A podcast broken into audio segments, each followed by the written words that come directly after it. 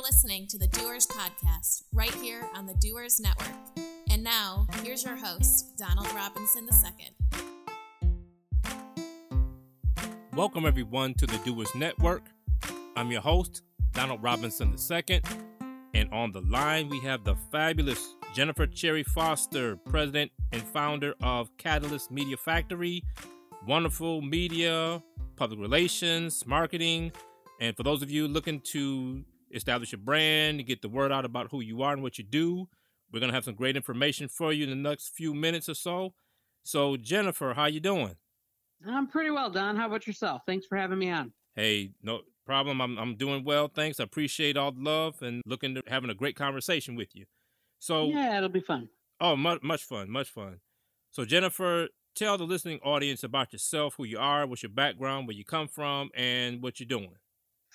I'm um, yeah, I'm Jennifer Foster. I uh, thought I wanted to be a doctor and set out at U of M and got a degree in in microbiology. And I got done and decided I didn't want to go to med school, and I really enjoyed communications. Went back and got another bachelor's in focused in PR.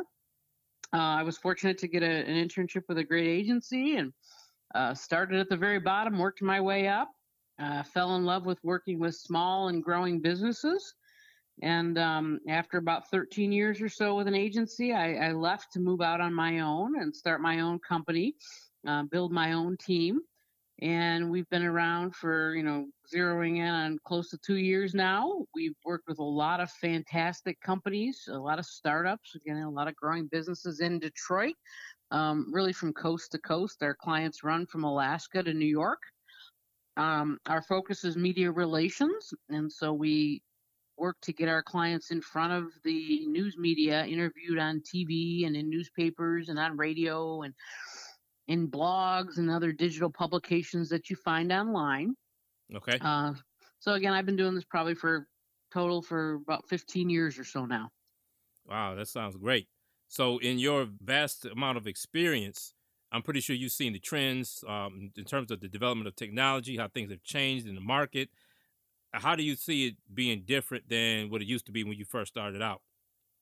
well, you know, it's funny because when I, I first started out, I still had colleagues that um, could tell you about waiting in line at the fax machine to send out news releases about clients, or, or even a few that recalled mailing them to news outlets. Um, some days I think it might make more sense to go back to mailing things because they get so few few letters in the mail. Right. They're more inclined to open them. Right. And you know, we've been spoiled because, you know, we use a lot of electronic sources, you know, including email, but even email boxes are being overwhelmed these days and so now we find, you know, reporters that are more comfortable using, you know, Facebook Messenger yeah. uh, to receive their pitches or Twitter. Everybody has a different preference where you know, back even, you know, again, seven, eight years ago, everybody had moved to email, and that was really, you know, the only way to reach a reporter and, and maybe some follow up by telephone. Um, yeah. And like yeah. I said, now we've got so many channels. You have to learn what channels your the reporter you're trying to pitch prefers, for example. Right, and I find it interesting. Um, even on a on a social media outlet like Facebook, you have a lot of reporters, local reporters, and reporters in other areas where they do behind the scenes posts. You know, they'll in between takes they'll have you know their little behind the scenes Facebook live recording, and you get to see a little bit behind the studio, a little bit how things work behind the scenes, and it's just interesting to see that because normally in the old days you have to go take a tour to a, a studio to see what it what it's really like, and now they make it readily accessible to anybody, and they you know a lot of reporters in order to even build their own brand, their own personality um, marketing you know, they do a lot of that social media recording just to just you know just to get the fans' palates wet to see what they're doing and things like that. I just find it interesting how technology has made things more um, creative and more personal in a certain sense. You know what I'm saying? Yeah, it does. And I mean, if you look at, uh, you know, for example, Stephen Clark was with WXYZ TV for many, many years he left and moved over, you know, to radio, he took his I mean, he was able to take his audience. They were able to follow him yeah. from TV to radio because he had built such great, you know, uh, Twitter accounts in his case mainly. And he's also got a very strong Facebook presence and Um, but because he had built these channels, he was able to transport them, and people were able to easily follow him in his transition Yeah. you know, onto his next adventure. But the if you look at news outlets, the news outlets aren't consistent in what channel they use. So some are stronger in you know Twitter, for example. You know, Channel Seven again really embraced Twitter early on and used it properly and worked with their news team to make sure they all understood it. And again, people like Alicia Smith and you know when Stephen Clark was there and you know have really strong followings and people tune in every morning to to view the newscast through social media Yeah. and and other outlets you know have embraced you know facebook um, you know we're seeing more embrace instagram now as well Yeah. but they aren't they aren't consistent it, it could be it's outlet dependent And do you think it's also based on the comfort level of the company and the personalities too? it is um, you know in some cases i know that the the news outlet said these are the preferred social platforms that we we ask you to use to help build an audience as it relates to your your position here. Sure. um, but again they're all you know certainly allowed to, to use other platforms that they're comfortable with too so. And it sounds it's very interesting and, and with your expertise you know you can tell you're well bred and well versed in the science behind it you know, because there's a definite science behind what's what's being done in terms of news media and and you know public relations and things like that. So in terms of um the way technology is developed do you think that it's a, it's a help or a hazard? Because i hear a lot of different things because for example like tools like podcasting now i mean podcasting is becoming a big thing with a lot of different people a lot of different personalities but then at the same time you know people are worried about things like this killing off radio killing off act you know turn killing off traditional radio and that kind of thing. Do you think that you know with the turn of technology and development of new ways to reach the people and the masses do you do you think any do you see any danger zones in it or do you think it's it's you know something that we could use usually use and be comfortable with That's that's a great question. It's really interesting because you know I've had uh, you know I had a client who questioned me early on. He didn't want to be interviewed on any podcast. He didn't think anybody was listening to podcasts, and this was you know within about the past year or so. And it was so funny. I walked into a a masterminds group I was participating in, and these are you know female business owners, and I said, "Do you guys listen to podcasts?" And they all looked at me like I was from another planet. And I said, well, which which podcast do you listen to? And they instantly all rattle through a diverse list.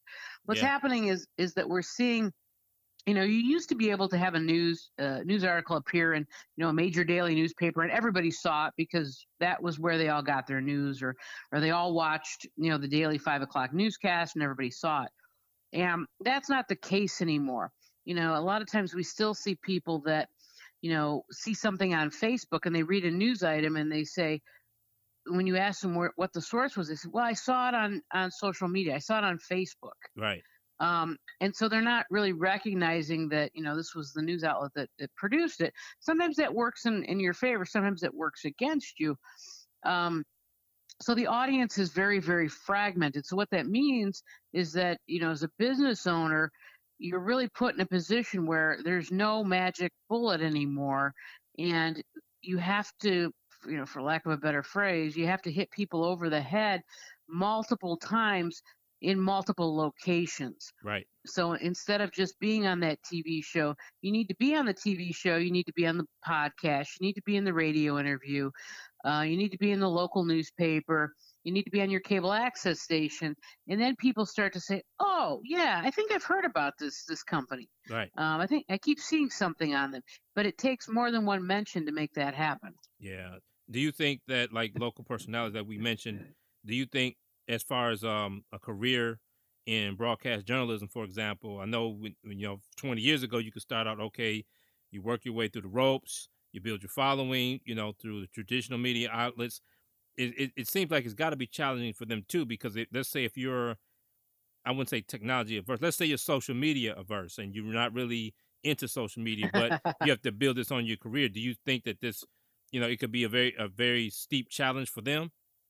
Well, it is, and you know, particularly um, a lot of newspaper reporters are met with the challenge now of being asked to go out and capture video, you know, from their cell phones. Um, they were given cell phones for that purpose in a lot of instances Okay. and told when they write a story that they need to go out, they need to video edit it, you know, shoot it, they need to edit it.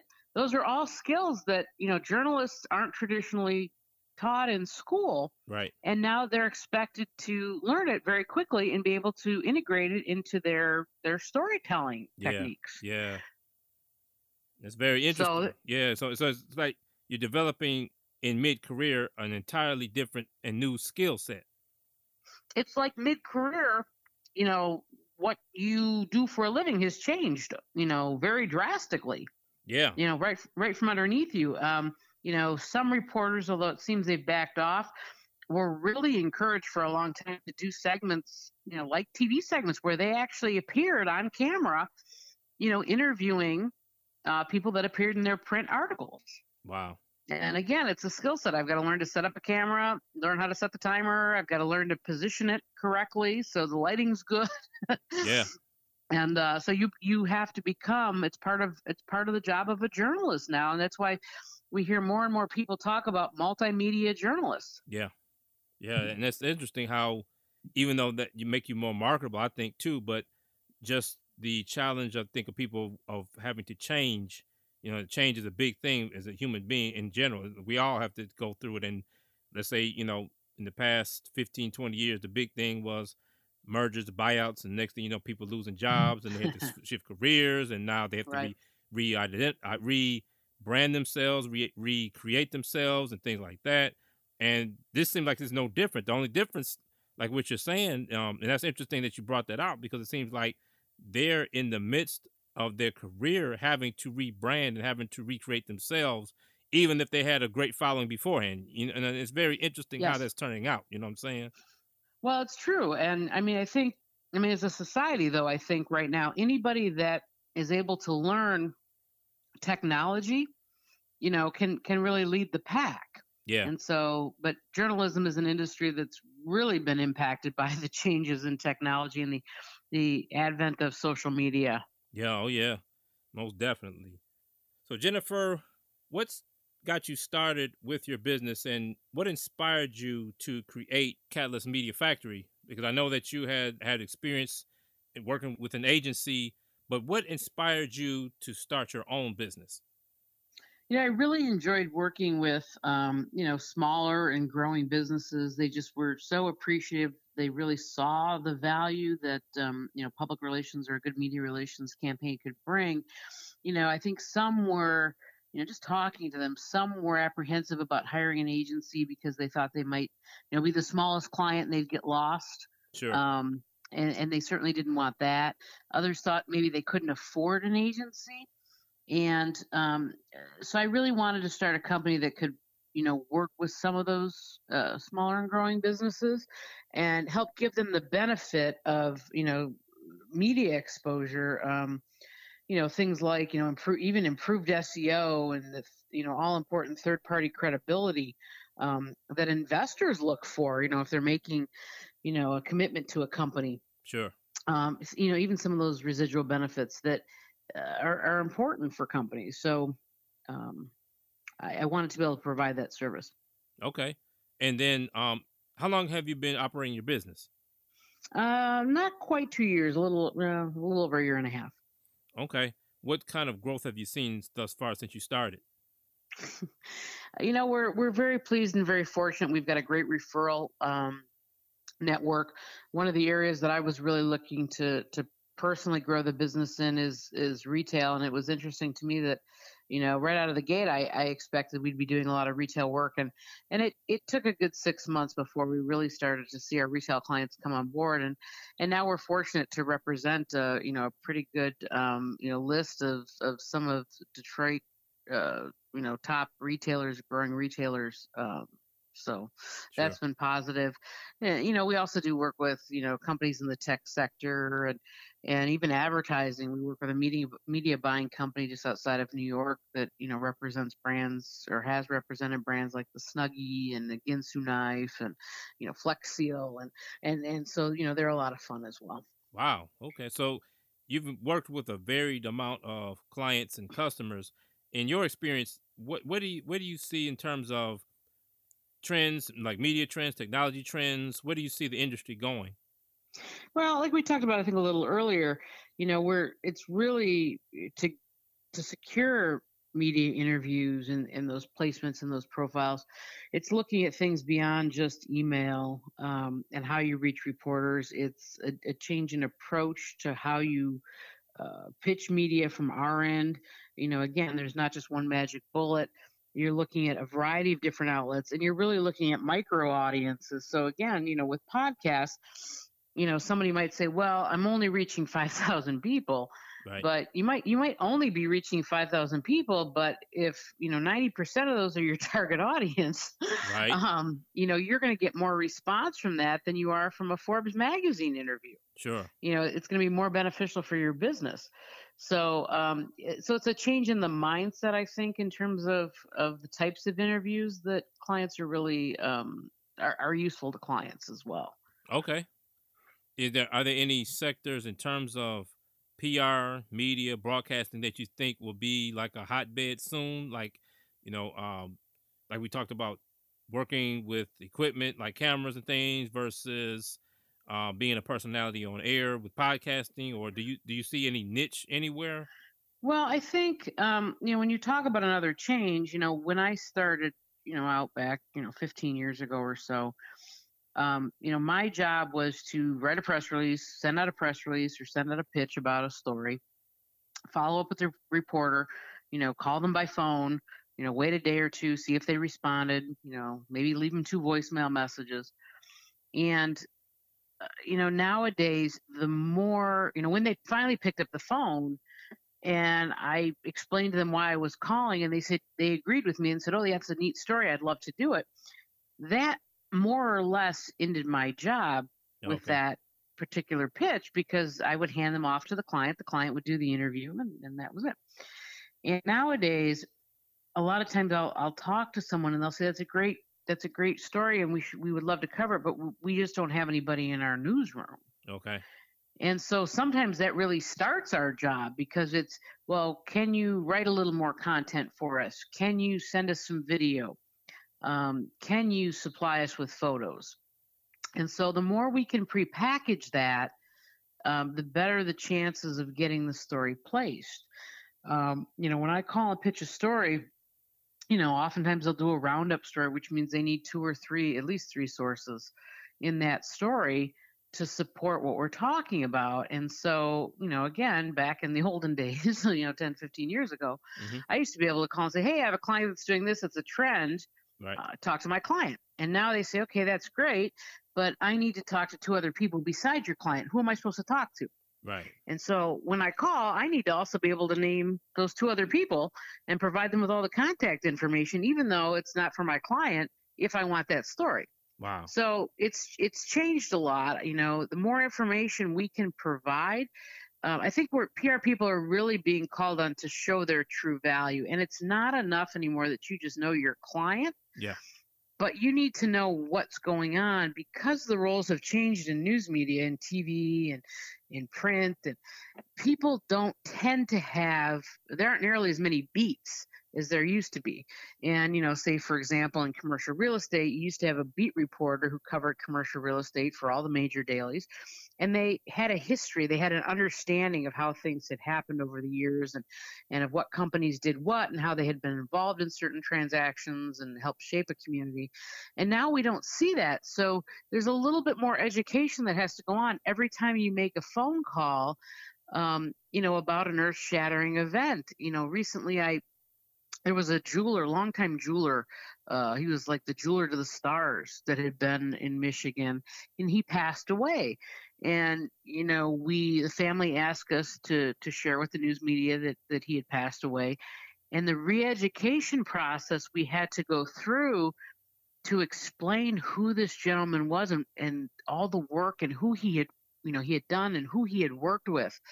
Um, because there were no beat reporters left. There was Wow. no history left. So once we, you know, re-educated them, they were like, oh, yeah, wow, we get it. Yeah. But, you know, again, 10, 15 years ago, people understood the history, they covered retail or they covered real estate. Yeah. And so sometimes that worked in your favor because you didn't have to give them all the background. Um, you know, so it's changed dramatically. Wow. And so then, like in back in the olden days, so you had the beat reporter, like you had a sports reporter, you would have uh, maybe a, a current events community reporter. So it's somebody who, through their own research and initiative, would know either may may know about the team, the company, the neighborhood, or whatever. so, so and I get what you're saying. So it wouldn't be as much work to fill them in on the background because they would be familiar with it already. Right. I think the difference now is though with reporters, they have to be all encompassing. So they had to, what they have to do is Google things. You know, look if they want to know background, they got to do their own research and everything else. And now they're charged with knowing everything on their own and being yes. their own camera, like you said, being their own camera person, being their own equipment person. So they're having all encompassing. It's like uh, an all-in-one encompassing unit in one person. Right, and so that's right. So that's where PR people are really, you know, earning their, you know, keep, so to speak, these days, is because they're helping to, you know, provide information. And again, reporters are still, you know, fact checking and, and things like that, and that's part of their job right. is not just to take things unvetted from PR people, but I think as a whole, we try to do our job, get them accurate information, get them what they need to put together a good and accurate story uh, and deliver it to their audience. Sure, sure. Now, in terms of Catalyst Media Factory, what are all the services you provide?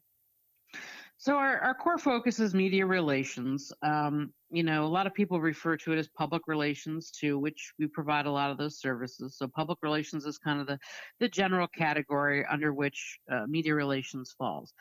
And so it's communicating with with your public um, in the broadest sense of public relations you know you don't need to rely on, on news media or journalists to tell you know your company's story or get news out you know we can help you draft content that goes directly to web and publish directly to web and it's it goes unfiltered by news media yeah so it's published the exact way you want but again, I think it's really important to tell the story through the lens of the news media and earn that third party credibility. And so that's really kind of one of our sweet spots. So we help um, companies get their spokespeople ready to talk yeah. about um, you know what their companies are doing in cases of you know crisis situation we can help them through that as well and get their key messaging in order and prepare them to uh, to address the the news media in all its forms.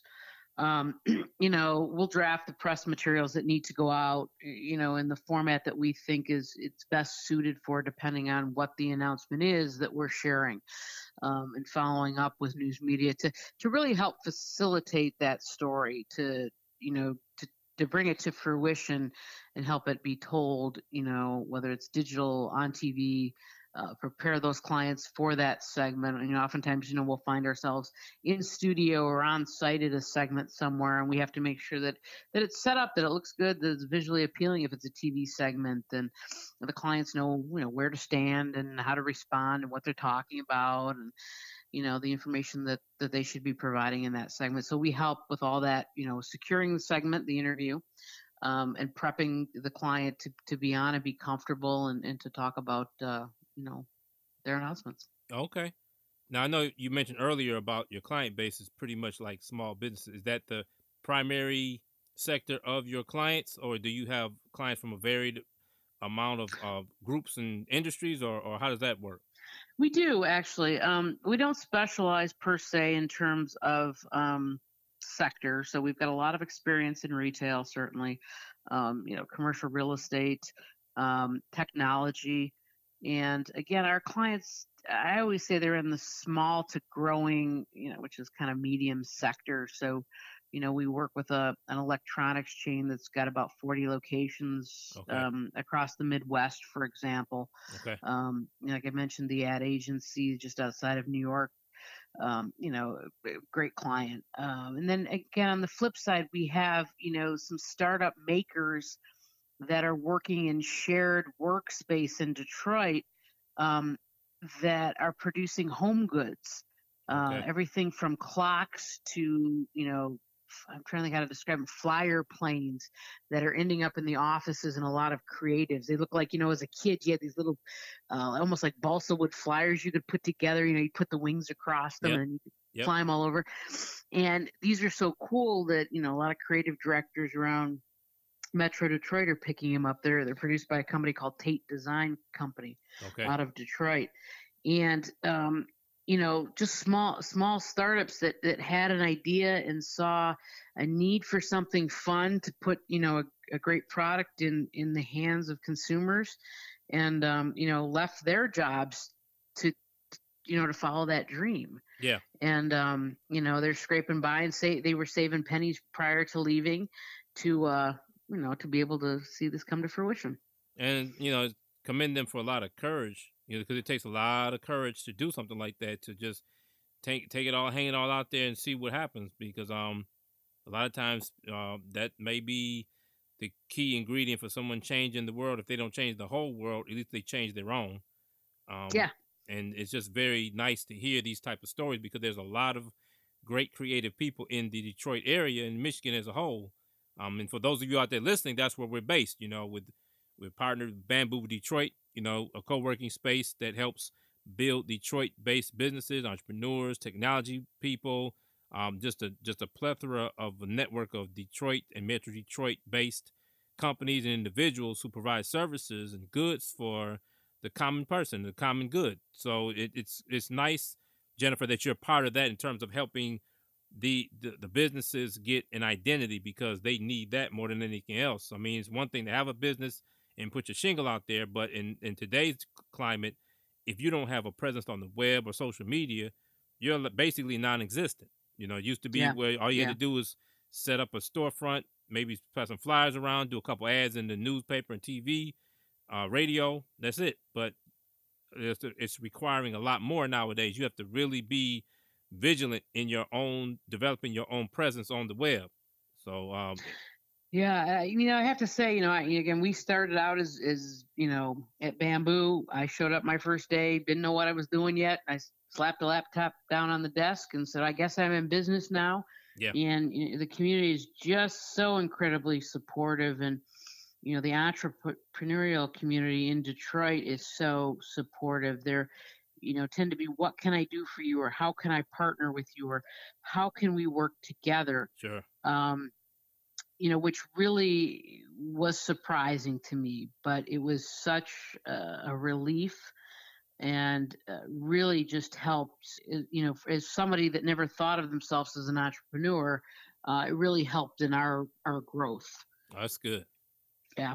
That's good and, and it means a lot because you're right. The community in Detroit is very, very, you know, helpful and very much rooted in sticking together and helping each other, and that that's what's going to take everybody else to the next level. Because um, I guess because Detroit is such a had a varied history and vast history based on the industrial revolution, and now you know the technology revolution has overtaken every industry known known to a human being, and now with Detroit re-identifying, you know, reclaiming its identity, the community's redefining itself, and now we have the hope and the promise that people are coming out here and trying to do great things and having the courage just to do them. But then when you have hundred people doing that, and then five hundred people doing it, and then thousand people doing it, you know, all the same, putting it all on the line out there, then you see that there's really a growth environment here. That it's really about growth for everybody as a whole, and that that's what makes it unique and, and great. You know. Yeah, and I was I was just talking with a uh, a friend of mine dropped by today, and and she has gone out on her own recently and talking about the change going from working within a company to being on your own, and you know how it's it, it's kind of like uh, being dropped into cold water all of a sudden. It's kind of a yeah. shock. Oh yeah. You know, I I went from having a revolving office door to having nothing. Yeah. And when I I didn't think it would bother me, and all of a sudden I realized that it, it was strange. But again, I had instant colleagues when I started at Bamboo.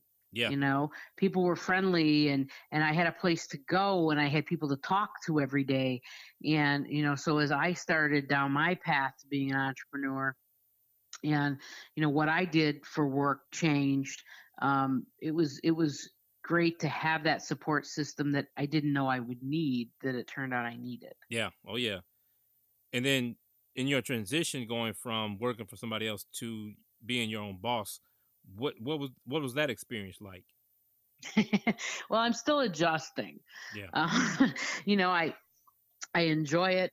Um, I'm very candid by nature, and um, you know, I, obviously, I'm not asking for, you know, uh, I tend to do things first and ask for forgiveness second, um, with my client's best interests and sure, sure, at sure. heart. Sure. Um, but you know, I can speak my mind, um, which I think benefits my clients as well, and I, I think they really like that. You know, I I want to do good for my clients, and if if I um, beat around the bush, uh, tell them what they want to hear, it doesn't do them any good, and at the end of the day, they're not going to like me. Right. So, I mean, I feel like this gives me a lot of flexibility to do that. Um, I think we're we're pretty flexible and laid back. Um, we're able to work when our clients need us. Okay. Um, and uh, we've just created, I think, a, a, really great environment. And I think um, our clients have a good experience. Um, we have a good experience. Um, you know, I've had clients that you know, we're looking for different types of results. And, you know, I was able to recommend services outside of, you know, our four walls to, uh, because that's really at that time what they needed. Okay. And we'll certainly work with them again, but at that point, you know, that we weren't what they needed. Yeah. And so, um, you know, I've really, I've really enjoyed it. Um, and like I said, I think we're we're producing some good results for for some great companies, frankly. Yeah. Um, you know? So it's it's exciting to be part of all that they're doing. Yeah oh yeah yeah. And uh, on that note since we're talking about you know it seems like you're very excited about the the clients you have the people you're working for and with and so that provides some type of passion there. So with that being said uh, what i wanted to ask you too is what were some of the valuable life lessons you learned in developing starting and growing your business again, that's a another um, you know really great great question. Um, oftentimes people say, "Well, what's your title?" And I always tell them it's chief bottle washer, um, because um, you know, and, and, I have I've taken my my title for the most part off my signature. Um, you know, many years ago, I learned from one of my mentors that you know you do what needs to be done in this business. Yeah. Um, and we continue that philosophy. Okay. Um, you know, he was he was completely on, and and I don't think that's changed. I think that's one thing that's that's really carried over. Um, we I think have created a company of you know peers that we can take respectful you know respectfully take advice from each other and counsel and sure. and make decisions based on that. Sure. Um, you know, we're fortunate that I think it is important to make sure your clients um, are are good are a good fit with your company. Yeah, and that's not always the case. And and if if they're not, it's okay to let them go. Sure. Um, you know, and, and fortunately, we haven't had to do that many times in you know a little over a year and a half, not quite two years. Um, you know, but we have, and you know we might refer them to someone else or you know like i said i had a client that i i referred um, to another service for Okay. what he was really looking for yeah, but but i wasn't afraid to tell him that um, and and make that you know decision and I, I think you have to be true to yourself right now I, mean most entrepreneurs are searching for they want to enjoy going to work they want to get up and be excited about what they're doing and, you know, for me, if I meet with a new client and I can't come up with three or four new outlets just while I'm sitting there off the top of my head that will be excited about their story, you know, then maybe this isn't the right time for them to do PR. Maybe we're not the right agency for them to work with. right. Um, and and that we be honest with them um, you know as well and again we're all startups and so i think it's important that that we've learned to be respectful of each other's time so i can keep keep my costs down um, Yep. you know if they they can do what we ask them in a timely fashion and and you know it'll keep their costs down and you know vice versa so um, you know, we got to build those good working relationships so we can all be excited. You know, I want to be excited about going to work. They want to feel good about working with me. Uh, I want them to feel good about working with our agency. Absolutely, absolutely. we want to build a partnership. Um, is is you know what it boils down to at the end of the day, I think. Oh yeah, well the partnership is the most important part because you can't do everything yourself. So there's always somebody out there that you could use as a resource. And like many, many, many companies and individuals, you know, people learn that your success is based on the power of your network. So if you have a strong network, then you're going to most likely succeed.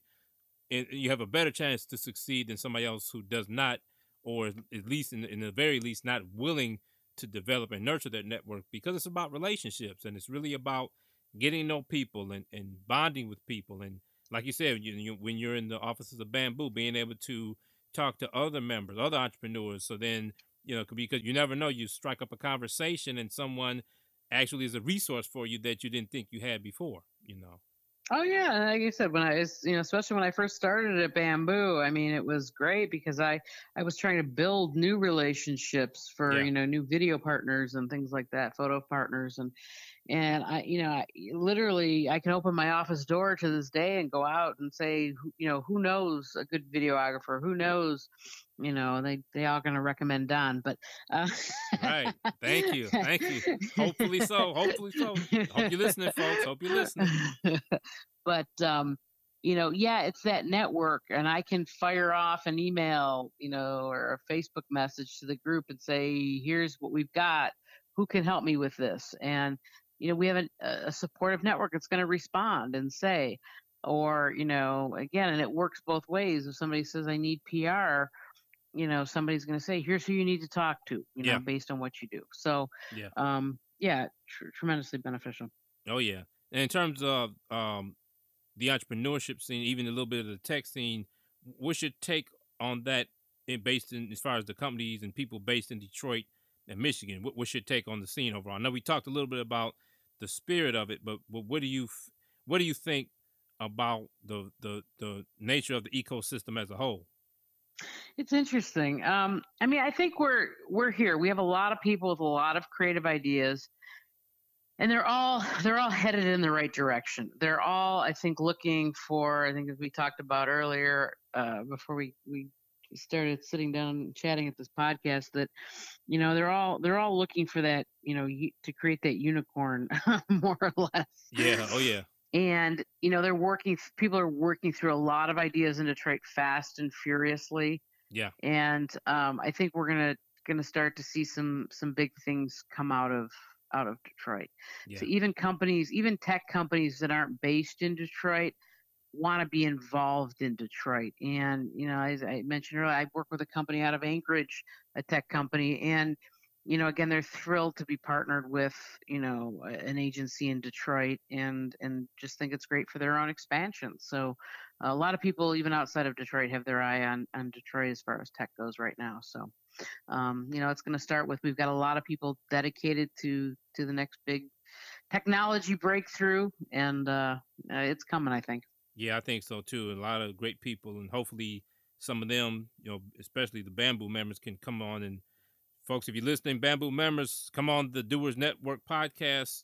Get yourself known. Get yourself, you know, get some promotion for yourself out here. Um, you know, we're going countrywide, USA, across the USA with it. So it's and it's growing fast, which is a great thing because it provides exposure, and everybody benefits from that around here. Because I believe that, I, and I agree with you wholeheartedly that the world has its eyes on Detroit right now, you know, because the bankruptcy, at first we had a lot of negative attention, but then when people started to see how people were coming together, you know, um, you know, people, companies were moving downtown, buying up buildings, re- refurbishing buildings, you know, getting that space ready for people to come and, and enjoy the, the fruits of the labor and moving downtown. Uh, you know, now you have it where people can, you know, see the progress and, and, and take note of it. And, and because, again, because we live in the digital age, you can put a post of an article on Facebook and the whole world can see it. And now everybody's saying, wow, Detroit is doing some great things. It's really, it's really happening over there. I want to be a part of that. And like you said, for the past few years now, you've heard a, from, from a lot of people in other cities, I want to come to Detroit. You know, that, that's been their, their, their, declaration, if you will, and and it's just great to hear, finally hear that. You know.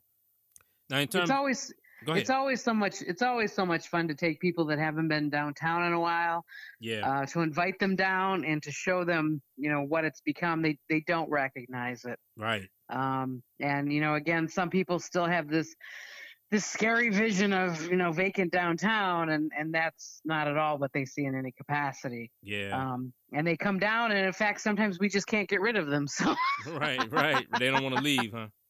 right exactly Well, that's a great thing. I mean, that that that that's a testament to what the progress is is going towards now, and and now you can see people just are really enjoying and being more comfortable and coming back, and they want to come back, and that's that's what you want. You want the people to want to be here, you know, and that's that's a great thing for everybody as a whole. Everybody benefits from that, I believe, you know. yeah most definitely Now, in terms of um the scene as a whole, where, where do you see the scene in Detroit and Michigan going in terms of entrepreneurship and technology? Let's say in the next five to ten years, what, what do you think is going to happen? Uh, you know, I just think we've we've really become a hub, and I think it will only continue to grow. I mean, we've had exciting announcements. I mean, if you look at what LinkedIn is committing to in downtown Detroit now, Yeah, uh, I mean, they're in so few markets, and out of all the markets they could go into, they selected downtown Detroit. Um, you know, again, Bamboo has has been expanding. Bamboo Detroit has been expanding like crazy to accommodate, you know, the entrepreneurs, people that have have left their day jobs that are committed to bringing their vision to life. yeah, Um, and again, you know, we're seeing other other um, innovation centers pop up all around downtown. right. Um, I, mean- I mean, we're just we're just headed for tremendous growth. I think, Yeah. um, you know, over the next handful of years. And you know, I I lived downtown for a couple of years. I don't any longer um, for various reasons, but I, I got married, and so we we moved out. But Sure. um, I was downtown for many years, and and back then the city was just starting to grow Right. and you could see people on the street later in the day, five and six o'clock, which Yep. was kind of a rare occurrence. And now, you know, I left uh, a location tonight I was visiting and walked back, visited a client. You know, I started in Midtown. You know, visited their location. You know, the southern end of Midtown. Yeah. You know, headed back to my car, back downtown. Um, you know, at eight o'clock at night, and it was still hopping. It's you know it's the middle. It was the middle of the week, and Yeah. um, you know people were out all over. It was it was an active and fully functioning downtown. Oh yeah. And that's what we. I think that's the goal that everybody has been working towards. You know, the last few years, and and that's what you need. You have to have a vibrant, thriving downtown in order to attract people to come here, live here, and even live in other parts of the city. And and that's happening. And what I like too is going. What's going on now is there are other businesses sprouting and popping up like crazy in the neighborhoods now because that's been a big thing too you know the issue is what, what's what's going on in the neighborhoods and you see a lot of people having the courage to set up shop right on major thoroughfares and and say i'm here you know let's see what we can do let's build this community let's build these businesses and see where how where we can take it how far we can go with it and that's it's a great thing to see We have, I mean, we have a tremendous, um, you know, retail population. You you always hear how malls are dying and retail is dying and Amazon is taking everything over. But what Detroit is giving birth to is more experiential retailing, if you will. So, you know, I, uh, you know, I cite uh, Fumato Fragrances, which is in Midtown, that you know makes their own scents for both men and women. right Um, they sell them in the store by day, and then they convert to a cocktail bar at night. wow Um, you know, and their shop is open. You can go in. You can you can make a purchase. Um, you know, things like that. That you know, uh, are, it's just amazing. And I was there tonight, and people were commenting, "Well, what? I've never seen anything like this." right and that's what Detroiters are bringing to the city. They're saying, you know, we've got innovative ideas and we can make this go. People are interested. People want, you know, something different. Sure, absolutely. So, and then with them, uh, the cock, do they promote their fragrances during the cocktail bar hours too? Well, yeah, they do because, um, you know, part of the experience, these are often cocktails that complement fragrances they sell. Oh, wow. So your napkin that you receive with your beverage which is scented, is is scented, and they complement each other. Wow. And so, yeah, you could certainly purchase a fragrance either separately or, you know, I'm sure they could work it out for you to purchase it while you're there right. in the evening as well. Right. Right. That's that is a very unique concept, and that just shows, and it's the testimony to the creativity that's that's flourishing around here in the city, and that's great, you know, because it's unheard of, and and you know, hopefully, I wish them much much success, and I think that they they're really onto something with that. Um, and then in terms of, you know, uh, one question I wanted to ask you. How did you come across bamboo? I mean, because I know you, you're a bamboo member, but how did you come to find bamboo and what it has to offer? You know, I, I started doing some research. I um, I knew it was going to be a, a challenge for me going from, you know, as I always say, having a revolving door at an office at an agency to going to nothing and being at home by myself all day long or Right. you know or sharing the den with my husband when he was working from home and, and we were both on conference calls Sure. and so i started doing some research um, and uh, you know spent some time at various communities around the region and i just felt at home and it and very welcomed at bamboo detroit and I, I went back a few times to make sure that that was where i felt most at home and it, it- really did in the sense of community i think is one thing that really helps distinguish bamboo detroit from any other place that that i went um, Okay. you know people wanted to greet you they wanted to know who you are um, you know they introduced themselves Sure. um, you know come sit next to me who are you what do you do they Right. wanted to know Right. and so the power of what I've learned, I guess I should say, is the power of being a member of Bamboo Detroit, you know, also extends to the network that you build. So Right. as an entrepreneur, you're not alone. I've been to other spaces and I've worked out of other spaces. Yeah. And, you know, it's rare that somebody might come up and introduce themselves. Um, in that case, I feel like I'm the one that would have to initiate that conversation. Yeah.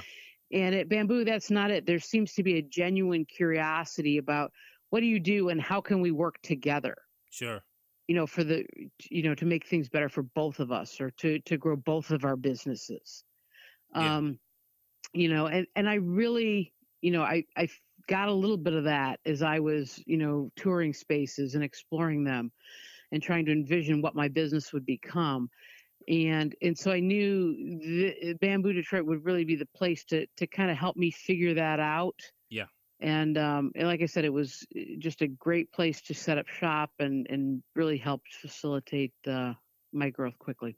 Well, I, I commend you. That's fantastic, and I uh, And I'm glad you're part of the Bamboo family, and, and everything um, is working upwards in your favor. And I know you're going to be very successful in a very short time from now.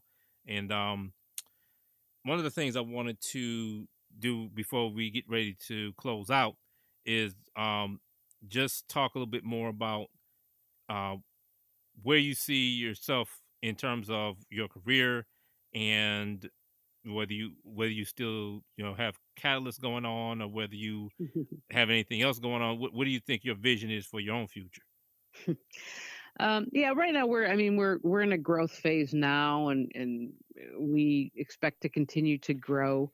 Um, you know, I, I think you know we'll we'll stay relatively small um, in the scope of things. okay you know, with with a half dozen employees or so, um, because again, we we don't want to get too far removed from you know our, our kind of our mission right. in serving these smaller and growing businesses and um, we want to know who our, our clients are and we want to know a lot about them and it, it helps us do our jobs that much more. Yeah. and we don't want to add a lot of layers of red tape. I mean like i said i, I abhor red tape from a, a client side of things and yeah. and they they don't want to you know have to call only during business hours and right. uh, we like to have relationships with our clients and we like to be able to we want our clients to be people we enjoy having a drink with and we sure sure sure. I, so we, we're trying to keep the, the layers of you know in between the client and the the account executives at a minimum yeah. um, to maintain those relationships. Um, but we'd li- we'd like to continue to do what we're doing and continue to do more of it um, in the city and, and across the country um, you know and, and share our skill set with with these growing businesses. That's great. It- yeah. Now thank you Oh, you're most most welcome, most welcome. Now, for those of you out there listening, if you're in other parts of the state of Michigan or you're other parts of the country, other states, please take a listen. Um, Jennifer has a lot of great things to offer. Um, Jen- and Jennifer, before we uh, b- before we get off the air, can you provide your website and your contact information to the listening public? Yeah, the best way you can reach us is, is really just through our website. Um, we're at, at Catalyst, C A T A L Y S T, mediafactory.com. Again, catalystmediafactory.com. And we can be reached by phone at 248 952 8091, 248 952 8091. That's great. And so, the folks listening, go to the website, give Jennifer and the good folks at Catalyst Media Factory a, a, a ring on the phone. If you're a small business and you need some presence on the web, if you need some PR, you know, if you if you need some identity, you know, just make sure if you listen to this podcast, might have to rewind a couple times, make sure you get the information right. Just reach out. There's a lot of great services that Jennifer and the good folks at Catalyst Media Factory have to offer. So please take advantage of it. Whether you're a Bamboo member, whether you live in Detroit, whether you live in San Francisco, if you're in Orlando, Florida, wherever you are, if you're listening to this podcast, we welcome you to come on out and join and reach out. You know, because what we're all about here is about helping any each and every one of you in the best way we can. And knowing Jennifer, I know that she is really, really, you know, she goes above and beyond to help and to be a be a difference in in a positive way for people to help lift them up and build their businesses and build themselves up. So, with that being said, Jennifer, uh, thank you so much for being on the Doers Network. Really appreciate your time. Great conversation, and, and thank you for your words of wisdom to share with everyone. Thanks so much, Don. You're you're hired, so I appreciate it. Thanks for all the kind words. Uh, you're more than welcome. Well, that's about it, folks. Thank you for listening. You've been listening to the Doers Network, where actives grow and thrive. You've just been listening to our interview with Miss Jennifer Cherry Foster, founder and creator of Catalyst Media Factory. If you have a small to medium sized business and you're looking for branding and public relations work, please don't hesitate to contact the good people at Catalyst Media Factory. For more information, you can go to their website at catalystmediafactory.com. That's C A T A L Y S T mediafactory.com. Or you can reach them directly at 248 952 8091. Again, that phone number is 248 952 8091. So please contact them today. This podcast is produced and brought to you by Bamboo Detroit, located in the heart of downtown Detroit. Bamboo Detroit specializes in co working space and amenities for entrepreneurs and forward thinkers. Bamboo Detroit, where we do more together because Detroit is for doers. We appreciate your support by subscribing to our podcast right here on the Doers Network. Thanks for listening. The Doers Podcast, where actives grow and thrive. The Doers Podcast is produced by Bamboo Detroit Network. For more information, visit us at bamboodetroit.com.